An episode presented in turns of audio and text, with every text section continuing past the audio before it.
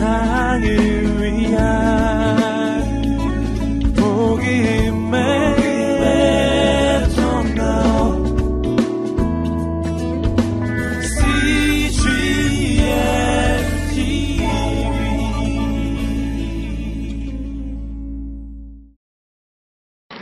우리는 출애굽기 말씀을 통해서 약속을 통해 역사를 주관하시며 또 그 역사를 섭리하시는 하나님의 그 놀라우신 능력을 함께 체험하고 있습니다. 하나님의 역사는 그 누구도 대항할 수 없습니다. 그 어떤 악의 세력이라 할지라도 하나님의 역사를 거스르며 대항할 수 없습니다.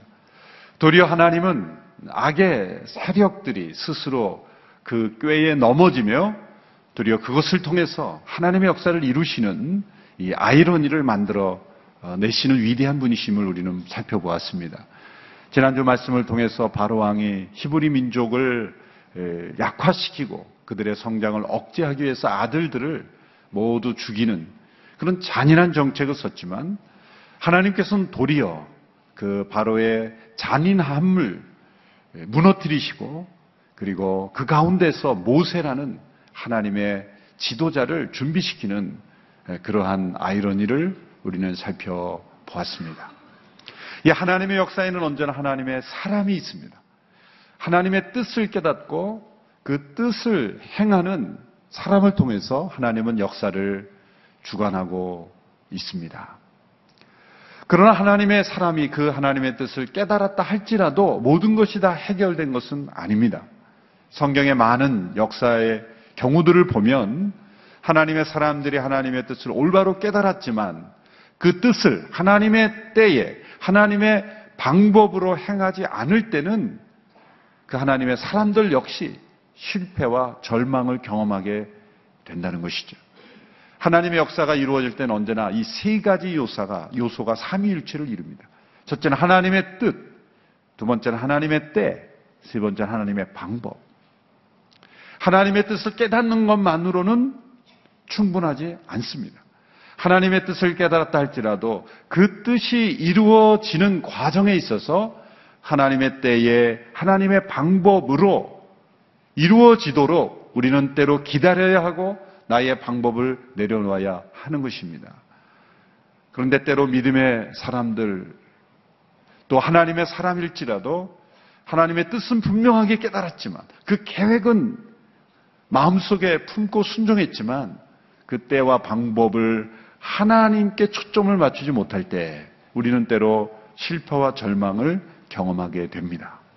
오늘 우리가 함께 읽은 이 출애굽기 2장 후반부에 나오는 모세의 실패가 바로 정확하게 그러한 예입니다. 모세는 어느 날 자기의 민족을 돌아보기 위해 나갔다가 히브리 민족이 애국 관원에 의해서 매맞는 것을 보고 그의 분노가 일어나서 그 히브리 민족을 괴롭힌 이집트 관원을 때려 죽이는 살인을 저지르게 됩니다. 그로 인해서 그는 애굽의 왕자 바로의 손자라는 그 신분을 잃어버리고 미디안 광야로 도망하는 도망자의 신분으로 변화되는 그런 사건을 겪게 됩니다. 모세의 인생에 있어서 있었던 가장 중요한 변화 중의 하나죠. 모세 인생은 120세의 인생이 정확하게 3등분이 됩니다. 그가 110세까지 살았는데 40년 단위로 그의 인생은 세 기간으로 구분이 되죠. 첫 번째 40세까지 인생은 그는 왕궁에서 왕자의 신분으로 애굽의 모든 혜택을 받으며 그는 자라났습니다. 모든 것을 할 수 있었던 권력, 부귀, 영화를 누릴 수 있었던 최고의 교육, 최고의 환경에서 자랐던 시대, 그야말로 모든 것을 할 수 있던 그런 시대였죠. 40세부터 80세까지 그는 미디안 광야에서 양치기로, 목자로 모든 사람들에게 잊혀진 애굽에서의 모든 문화는 다 사라지고 그는 미디안 광야에서 홀로 외롭게 양을 치며 사는 40년의 삶을 살게 됩니다. 80세 때 하나님께서 그를 이스라엘의 지도자로 부르셨을 때 그는 80세부터 120세까지 이스라엘 민족을 애굽으로부터 가나안으로 인도하는 지도자로서 40년을 쓰임 받게 됩니다. 그럼 오늘 있었던 사건은 그의 나이 40세에 그가 왕자의 신분에서 목자로 도망자로 변화되는 이 급격한 변화가 일어나는 그러한 그의 인생의 가장 중요한 터닝 포인트가 되는 그런 사건이었던 것입니다. 오늘 본문의 이야기는 그가 40세 때 되었던 때의 일입니다. 그가 갈대 상자를 통해서 바로의 공주의 그 궁유를 입어서 하나님께서 바로의 공주를 통해서 그를 물에서 건져내시고 또 그를 양육해 주셨습니다. 그가 어떠한 삶을 살며 자라났는지는 성경에 구체적으로 알려져 있지 않습니다. 우리는 한 주간이 지났지만 모세 인생은 40년이 벌써 지났네요.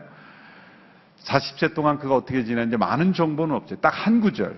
그가 어떻게 자라났는지를 설명한 구절이 사도행전 7장 22절 스테반 집사님의 설교에 나옵니다. 우리 같이 한번 읽어볼까요? 시작. 모세는 이집트 사람들이 가진 모든 지혜를 배웠고 그의 말과 행동에 큰 능력이 나타났습니다. 이집트 사람들이 가진 모든 지혜를 배웠고 그의 말과 행동에 큰 능력이 나타났다. 성경 외의 다른 역사들을 보면 모세의 나이 30세 때 큰 전쟁을 이기는 그런 군 사령관으로서 능력을 발휘해서 이집트 모든 사람들로부터 존경과 칭찬을 받았다라는 그런 성경 역사 외 일반 역사의 기록들도 있습니다. 그는 분명 애굽의 최고의 교육을 받으며 당대 최고의 환경에서 최고의 지도자를 훈련을 받았을 것입니다. 요세푸스라는 그 당시에 그 신약 시대의 역사가 이해하면 그 당시에 바로에게는 무남 동료였다는 거예요. 그러니까 모세를 입양한 딸이 유일한 혈육이었다는 거죠. 그러니까 외동딸이었으니 외동딸이 입양한 아들이 바로 어, 바로의 뒤를 이을 시간만 흐르고 문제만 없다면 바로의 뒤를 이어 이집트의 왕이 될 수 있는 또 다른 바로가 될 수 있는 기회가 모세 앞에는 열려 있었고 적어도 40세 이전에 그가 30대까지는 그는 이집트의 유력한 차기 정권으로 차기 바로로서 사람들에게 인정받았다는 것이 일반 역사가들에게서도 우리가 발견되는 그러한 견해입니다. 그러나 동시에 그의 진짜 신분은 히브리인이었죠. 그는 어려서 어느 순간인지는 모르지만 분명히 그의 어머니, 친어머니 통해서 유모로서 채용되면서 바로의 딸의 월급을 받으며 그 모세를 양육했던 친어머니는 분명히 모세에게 너는 히브리인이고 그리고 하나님께서 너를 특별한 계획을 통해서 갈대 상자를 통해 너를 구원하셨고 너를 향한 특별한 계획이 있다는 것을 그의 친어머니가 분명히 말해 주었을 것입니다. 때로는 그의 사춘기 시절에 모세는 자신의 그 인종적인 정체성, 이 위기를 분명히 겪었을 겁니다. 나는 과연 히브리인인가 아니면 이집트 사람인가? 법적으로는 분명히 이집트 사람이지만 그의 DNA는 히브리인이었습니다. 그에게 그가 누릴 수 있는 모든 세상의 부귀영화를 누리려면 그는 자신이 히브리인이라는 걸 잊어버리면 그만이었습니다. 동족들이 어떻게 살던 학대를 당하던 고통을 받던 상관없이 자신의 외형적이고 법적인 그런 위치만을 그는 받아들인다면 그런 아무런 고민이나 갈등 없이 세상 속에서 부귀영화를 누릴 수 있었던 사람이었습니다. 그러나 그의 마음속에 끊임없이 일어나는 그러한 고민, 갈등은 하나님이 일으키시는 것이겠죠. 성령님이 역사하시는 거겠죠. 너는 히브리인이다. 너는 히브리인으로서 할 일이 있다. 하나님께서 너를 이 애굽 왕궁에 두신 것은 너만을 위한 것이 아니다. 너를 통해서 하나님께서 히브리 민족의 새로운 역사, 그리고 히브리 민족을 통해서 이루실 하나님의 역사를 이루기 위해서 너는 이곳에 있는 것이다. 그가 적어도 이 사건 이전에 그는 자신을 향한 하나님의 계획, 자신을 향한 하나님의 소명을 깊이 고민하며 기도했을 것입니다. 성경의 전체 문맥을 통해서 보면 그가 적어도 40세가 되었을 때 그는 자신의 민족적인 정체성에 대한 분명한 인식을 가지고 있었다는 것을 우리는 알 수가 있습니다. 오늘 본문은 그가 40세 때 겪었던 두 개의 부정적 사건과 하나의 긍정적인 사건을 기록하고 있습니다. 두 가지의 부정적인 사건을 통해서 그는 왕자에서 도망자로 변화되고 한 가지 긍정적인 사건을 통해서 광야에서 결혼하고 정착하게 됩니다. 40세 된 해 어느 날 그는 자기 민족이 이집트 사람에 의해서 학대받으며 중노동하고 있는 현장으로 나갑니다. 그리고 그 장면을 지켜봅니다. 그리고 히브리 사람이 매맞는 것을 보고 그는 흥분해서 때려 그, 그 사람을 죽이는 사고를 저지르게 됩니다. 오늘 보면 11절 12절의 말씀을 우리 같이 함께 읽겠습니다. 시작. 세월이 흘러 모세는 어른이 됐습니다. 어느 날 모세는 자기 민족이 있는 곳에 나갔다가 그들이 중노동하는 것을 지켜보았습니다. 모세는 어떤 이집트 사람이 자기 동족인 히브리 사람을 때리는 것을 보다가 이리저리 살펴 아무도 없는 것을 보고는 그 이집트 사람을 죽여 모래 속에 묻었습니다. 자, 이 사건을 올바르게 이해할 땐 두 가지 중요한 열쇠가 필요합니다. 첫 번째는 모세가 이 시점에서 자신을 이집트의 왕자로서의 정체성을 더 크게 가지고 있었는가? 아니면 히브리 민족으로서의 정체성을 더 크게 가졌는가라는 것이죠. 이집트 관원이 그 히브리 사람을 학대하는 것을 보고 왕자로서 통치자로서 볼 때 너는 그렇게 하면 안 된다. 라는 차원에서 그 이집트 사람을 벌 주려고 하다가 실수로 잘못되게 죽게 한 것인지 아니면 그 고통받는 히브리 사람의 이론으로서 그 장면을 보고 마치 자기가 고통받는 것처럼 느끼면서 견딜 수 없어서 분노가 일어나서 그 이집트 사람을 죽인 것인지 그것이 중요한 것이라는 거예요. 만일 그 모세가 이집트 사람을 죽인 것이 이집트의 왕자로서의 어떤 정체성, 그 아이덴티티를 강하게 가지고 있었기 때문에 통치자로서 그 이집트 사람을 죽인 거라시라면 사실 아무 문제가 없습니다. 그 당시에 최고의 권력자 바로의 권력자의 가족으로서 통치자들은 그렇게 원하는 것이 아닌데 이집트 관원이 잘못 행한 것이라면 그이 모세의 행동은 충분히 정당화될 수 있고 합리가 될 수 있고 또 설명될 수 있는 모세는 도망갈 이유가 없는 것이죠.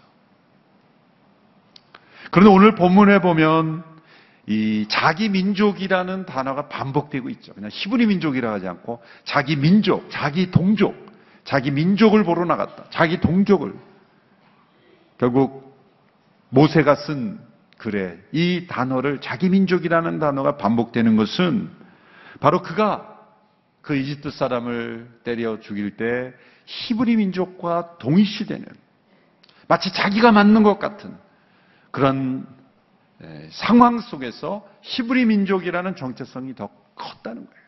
그것이 압도했다는 거예요. 그 순간만큼은 그런 애굽의 왕자라는 것을 다 잊어버리고 그가 마치 히브리 민족으로서 만 존재하는 것처럼 행동했다는 거예요. 두 번째는 이 사건을 우리가 올바로 이해하는 데 있어서 필요한 열쇠는 모세가 이 자신의 민족을 돌아봐야 되겠다라는 이 결심을 언제 했느냐. 그 시점이 중요합니다. 모세가 자기 민족이 중노동하고 학대받는 것을 전혀 모르다가 우연히 왕자로서 어디 여행을 하는데 지나다 보니 학대받는 것을 보고 흥분해서 나도 히브리 민족인데 어쩜 이럴 수가 있을까 그렇게 해서 흥분해서 그런 사고를 저지르게 됐는지 그러는 것이라는 거. 아니면 이미 그가 자기 민족과 자신을 완전히 동일시하고 자기는 자기 민족을 위해서 살겠다라는 결심을 하고 난 뒤에 그 사건이 일어난 것인지 그 시점이 중요합니다. 왜냐하면 오늘 본문의 내용만을 보면 그가 이집트를 떠나게 된 것은 사진을 살인을 행하게 되고 바로를 두려워해서 떠난 것으로 되어 있기 때문입니다. 근데 히브리서 11장 24절에 보면 그가 이집트를 떠난 것은 믿음으로 자기의 신분을 거부하고 떠난 것으로 그렇게 설명합니다. 히브리서 11장 24절, 25절의 말씀입니다. 우리 같이 한번 읽어볼까요? 시작. 믿음으로 모세는 다 자란 후에 바로의 딸의 아들이라 불리는 것을 거부했습니다. 그는 잠시 죄의 쾌락을 즐기는 것보다 오히려 하나님의 백성과 함께 고난받기를 더 좋아했습니다. 자, 그러므로 이 히브리스 11장에 보면 그가 이집트를 떠난 것은 믿음으로 그가 바로의 딸의 아들이라 불리는 것을 거부했기 때문에 떠난 것으로 설명하는데 오늘 사건만을 보면 그가 사고를 치고 도망한 게 되는 거예요. 그러면 중요한 것은 뭐냐면 히브리서 11장에 그가 믿음으로 모세가 바로의 공주의 딸이라 불리는 것을 거부한 시점이 언제냐라는 것이죠. 그가 계속 왕자로 머무르기를 원했는데 사고를 쳐서 어쩔 수 없이 왕자의 신분을 버리게 된 것인가? 그렇다고 한다면 이 시브리 11장이 틀린 게 되는 거예요. 그렇죠? 믿음으로 내려놓은 게 아니라 사고 쳐서 내려 어쩔 수 없이 내려놓은 게 된 거가 되니까 그렇죠? 이 두 구절은 서로 하나 될 수 있겠습니까? 하나 돼야죠. 그렇다면 이 출애굽기 2장에 나오는 사건이 어떻게 해석되는 겁니까? 그는 믿음으로 40세의 이 사건 이전에 어떤 믿음의 결단을 한 겁니다. 자신의 이후의 모든 40대 이후의 인생이 내가 바로의 공주의 아들로서 장차 나의 미래에는 바로 왕의 지위가 놓여져 있고 부귀영화를 누릴 수 있고 엄청난 권력을 누릴 수 있는 미래가 보장된 그러한 삶이 놓여 있다 할지라도 나는 그것을 내려놓겠다. 믿음의 결단이 먼저 앞선 거예요. 그리고 나서 이 사건이 일어난 겁니다. 그 근거가 오늘 본문에 보면 몇 가지 뒷받침하는 단어들이 나옵니다. 11절에 보면 이렇게 돼 있어요. 어느 날 모세는 자기 민족이 있는 곳에 나갔다가 라고 할 때 그냥 그냥 여행한 것이 아니에요. 이 단어의 분명한 의미는 뭐냐면 어떤 목적과 계획과 의도를 가지고 나간 겁니다. 그냥 다른 목적이 있어서 가다가 길 가던 중에 우연히 본 게 아니라 창문 밖으로 그냥 우연히 보게 된 게 아니라 그 현장을 보기 위해서 어떤 계획을 가지고 나간 겁니다. 어떤 의도? 그것은 자기 민족을 위해서 내가 살기로 결단한 어떤 믿음의 결단이 이 사건 이전의 모세의 삶에는 있었던 거예요. 나는 앞으로 애굽의 왕자의 신분을 내려놓겠다. 나에게 주어진 모든 부귀영화를 나는 내려놓겠다. 그리고 나는 하나님께서 나를 향해서 가지고 계신 계획을 위해서 살겠다. 그리고 이 민족을 위해 살겠다. 라고 하는 그 믿음의 결단이 이 사건 이전에 있었다고 봐야 되는 거예요. 또 여기 보면 보다라는 단어도 반복되는데 그들이 중노동하는 것을 지켜보았습니다. 또 자기 동족이 히브리 사람을 때리는 걸 보다가 이 보다라는 단어도 그냥 보다가 영어도 C가 있고 뭐 룩게 더 깊은 관심을 가지고 보는 단어 여러 단어들이 있잖아요. 히브리어도 마찬가지. 이것은 뭡니까? 어떤 강렬한 관심을 가지고 관찰하고 깊은 의식을 가지고 지금 지켜보는 거예요. 그 현장을 보기 위해서 갔고 그 현장에서 모든 것을 잘 살피고 있었다. 이것은 모세가 그 현장에 나가기 이전에 어떤 믿음의 결단을 히브리서 11장에서 말씀하고 있는 바로의 딸이라 불리는 것을 거부하고 하나님의 백성들과 함께 고난 받기를 이미 결단하는 그런 믿음의 결단 이후에 이런 사건이 일어난 것이죠. 그렇다고 한다면 히브리서도 맞고 출애굽기도 맞는 말씀이에요. 또 다른 근거가 뭡니까? 모세가 이 일이 일어난 이후에 바로가 그 사실을 한 이후에 모세를 죽이려고 했죠. 만일 모세와 바로가 좋은 관계에 있었다면 모세를 죽이려 했겠습니까? 물론 오늘 이 시대에는 만일 통치자의 뭐 가족이랄지라도 사람을 죽였다 그러면 당연히 처벌받아야죠.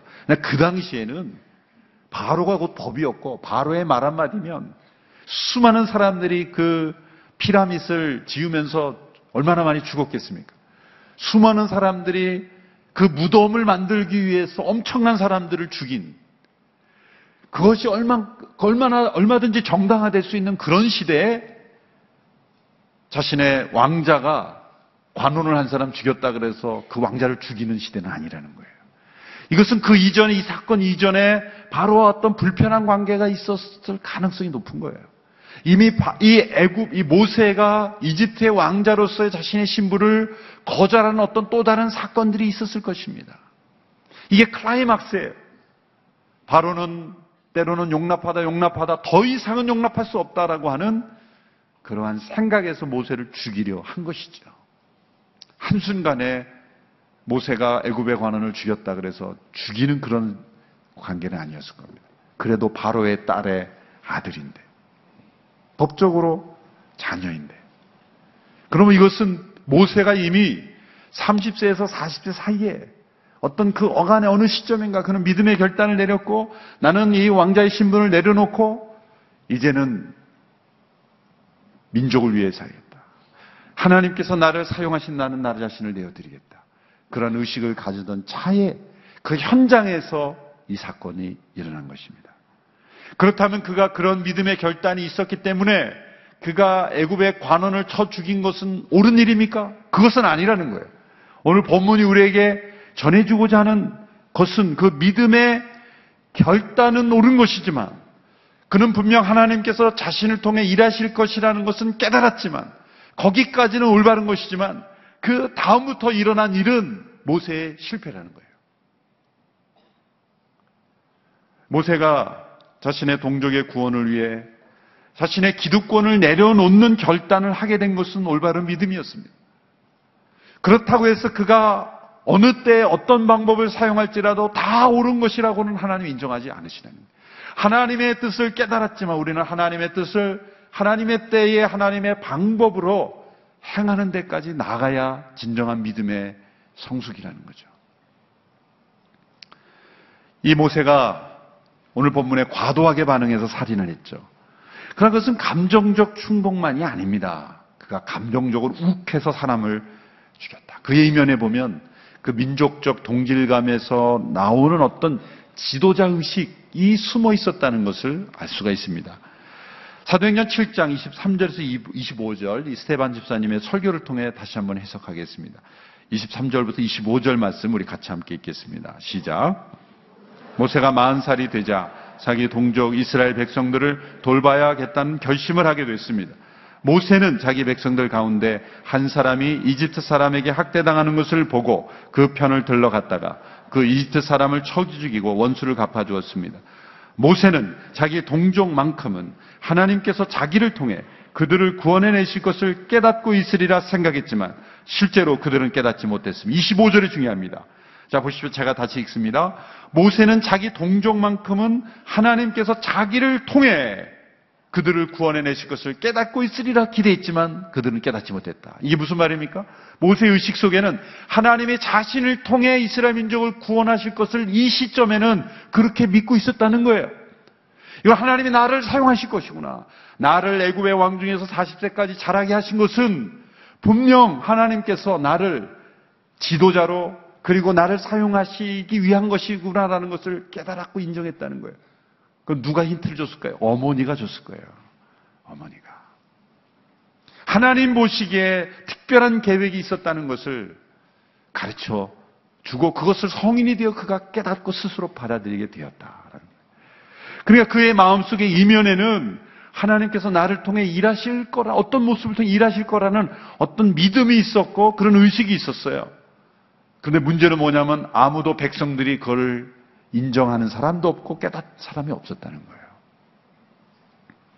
그러던 차에 그는 어느 한 사건에서 억울하게 학대당하는 히브리 사람을 보고 그의 편을 들어서 같이 싸워주다가 죽이게 된 거예요.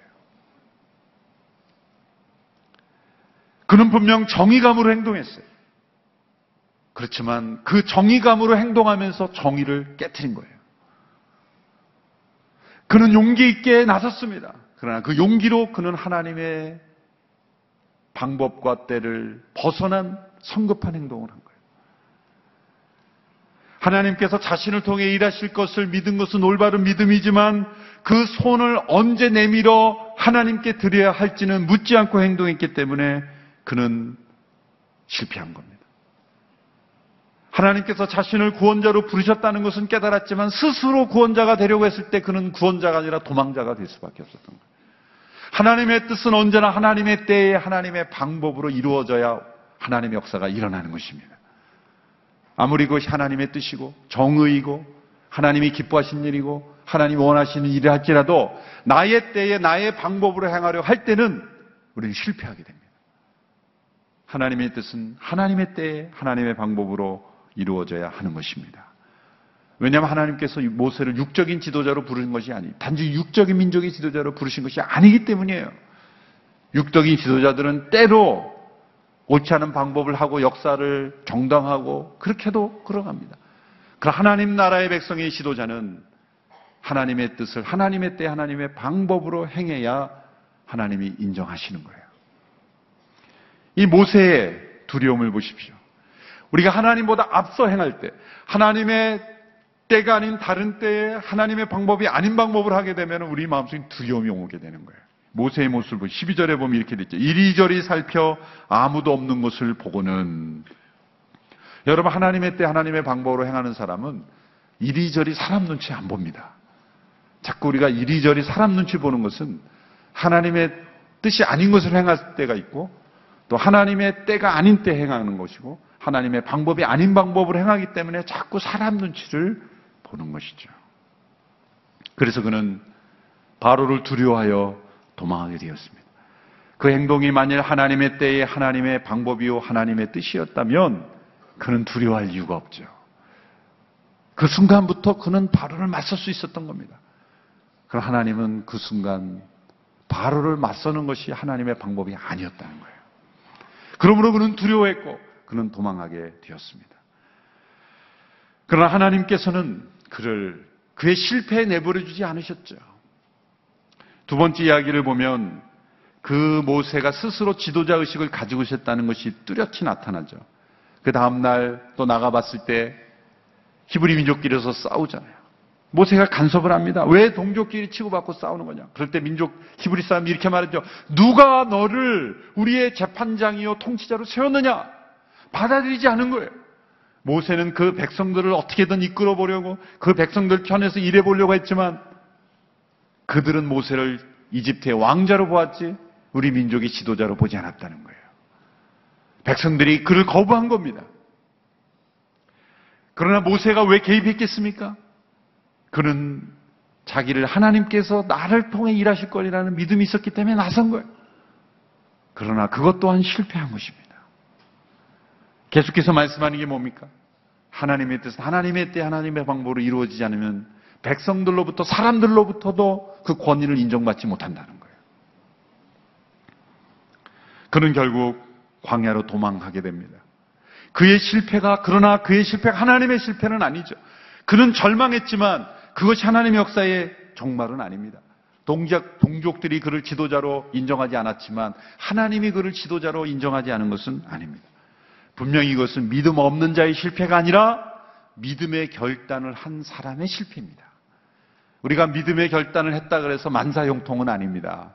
믿음의 결단 이후에 한 걸음 한 걸음이 하나님의 때에 하나님의 방법으로 행해야 거기 열매가 나타나고 하나님의 역사가 나타나는 것입니다. 이것은 일시적인 절망일 뿐이에요. 하나님을 등진 자의 실패가 아니라 하나님을 향해 나아가고 있는 자의 실패인 거예요. 그러므로 하나님은 이 실패를 통해서도 새로운 역사를 이루어 가십니다. 40년간 그를 광야에서 지도자로 준비시켰죠. 어쩌면 애굽의 40년보다도 광야의 40년이 모세가 지도자로 쓰임 받는 데 있어서는 더 중요한 준비였을 것입니다. 광야로 들어가서 오늘 10번째 이야기가 마지막에 나오죠. 이야기는 정말 아름다운 러브 스토리와 같은 이야기예요. 절망에 빠져 도망했던 모세가 피곤에 지쳐서 한 우물가에서 그의 아내가 될 여인을 만나죠. 모세가 지쳐서 우물가에 있는데 그 미디안에 있는 양치기들이 그 유목민들이 우물에 물을 뜨고 있는 여인들을 괴롭히는 거예요. 모세는 불의를 보고 참지 못합니다. 그가 애굽에서 닦았던 그 싸움의 실력, 그 애굽의 관원을 쳐 죽일 수 있었던 엄청난 그런 그런 남자다운 용맹스러움을 가지고 연약한 여인들을 보호해주고 그들과 싸워서 그들을 물리쳐 주죠. 그 여인들의 아버지가 깜짝 놀라서 이런 사람이 있단 말이냐. 데려와보라. 그러면서 그 딸들 중에 십보라라고 하는 여인을 모세에게 아내로 주죠. 예, 아름다운 러브 스토리. 하지만 그것만 우리에게 전해주는 것이 아니라 왜 이야기를 해놨습니까? 모세가 그 광야에 정착하게 된 과정의 계기가 뭐예요? 불의를 보고 참지 못하는 거예요. 히브리 민족이 학대받는 것을 보고 참지 못했던 그가 하나님의 소명을 받았어요. 동족끼리 서로 싸우는 것을 보고 참지 못했던 했던 하고 개입했던 그 모세. 그 모세의 부르심은 끝나지 않았다는 거예요. 어디 가든지 그는 불의한 장면을 참지 못합니다. 문제의식이 없는 사람은 문제를 일으킬 가능성이 많은 사람이에요. 우리는 어떤 상황이든지 거룩한 문제의식이 있어야 돼요. 불의를 보고 참지 못해야 됩니다. 그러나 그 불의를 보고 참지 못해서 하나님의 뜻을 정의를 행하건 공의를 행하건 사랑을 행하건 그 때와 방법도 하나님의 때의 방법에 맞추지 않으면 우리는 정의를 행하면서 정의를 무너뜨릴 수 있는 거예요. 그 모순에 빠지는 거예요. 쓰임 받지 못하는 거예요. 우리는 더 기다려야 되는 것입니다. 이 과정을 통해 모세는 다시 시작하게 되는 거예요. 하나님의 그의 마음을 받으시고 그를 사용하시고 주목하시고 광야에서 한 가정을 이루게 하십니다. 그는 분명 믿음의 결단을 하였습니다. 그러나 믿음의 거리를 길을 걷다가 그는 실패했습니다. 믿음의 결단을 했다고 만사형통 되지 않습니다. 하나님의 뜻을 깨달은 것 자체가 우리의 삶을 형통하게 해주지 못합니다. 하나님의 뜻을 깨달았다면 그 때와 방법 또한 하나님의 때를 기다리고 하나님의 방법을 따라야 합니다. 우리도 모세처럼 때로 실패합니다. 절망합니다. 나는 분명 하나님의 뜻인 줄 알았는데 그 역사가 나타나지 않는 이유. 우리가 더 기다리고 하나님의 방법을 따라야 한다는 신호인 것입니다. 그러나 하나님은 우리를 버리지 않으십니다. 왜 우리가 믿음의 결단 위에 서 있다면 하나님 우리의 실패를 통해서도 더 위대한 하나님의 역사를 이루실 줄로 믿습니다. 우리가 믿음 위에서 걸어, 걸어가고 있다면 때로 우리가 실패하고 절망할 수 있는 상황을 경험하지만 하나님은 절대로 우리를 버리지 않으십니다. 우리의 실패를 넘어서 하나님은 위대한 하나님의 길을 열어가실 것이기 때문입니다. 이 모세의 실패를 통해 우리를 격려하시고 또 우리의 실패 속에 하나님의 위대한 섭리가 있을 수 있다는 것. 그걸 믿음으로 내다보면서 계속해서 믿음의 길을 걸어가는 우리 모두가 되기를 축원합니다. 기도하겠습니다. 하나님 앞에 믿음의 결단을 한 모세의 실패를 보았습니다. 우리도 또한 믿음의 길을 걸어가며 실패하고 절망하고 포기하고 싶은 미대한 광야로 도망할 수밖에 없는 상황 가운데 처할 때도 있습니다. 그러나 우리 연약함을 아시며 모세를 계속해서 준비시키고 그를 연단시키고 그를 사용하셨던 하나님께서 우리의 실패에도 절망에도 불구하고 우리를 사용하실 줄로 믿습니다. 우리의 믿음을 받아주시고 우리의 걸음을 인도하여 주옵소서 예수님의 이름으로 기도함나이다. 아멘.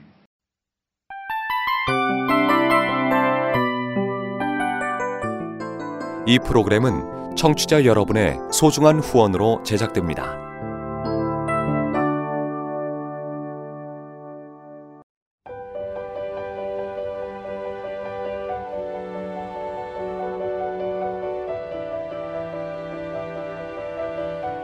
세상에는 수많은 교회들이 있지만 더 깊이 있는 말씀 강해를 찾기 위해 크기로만 교회를 선정하지 않습니다.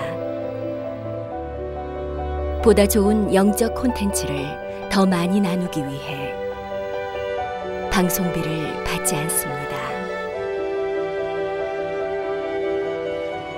1년 365일 복음만 전하고 싶어서 우리는 광고를 하지 않습니다. 온누리의 복음을 땅끝까지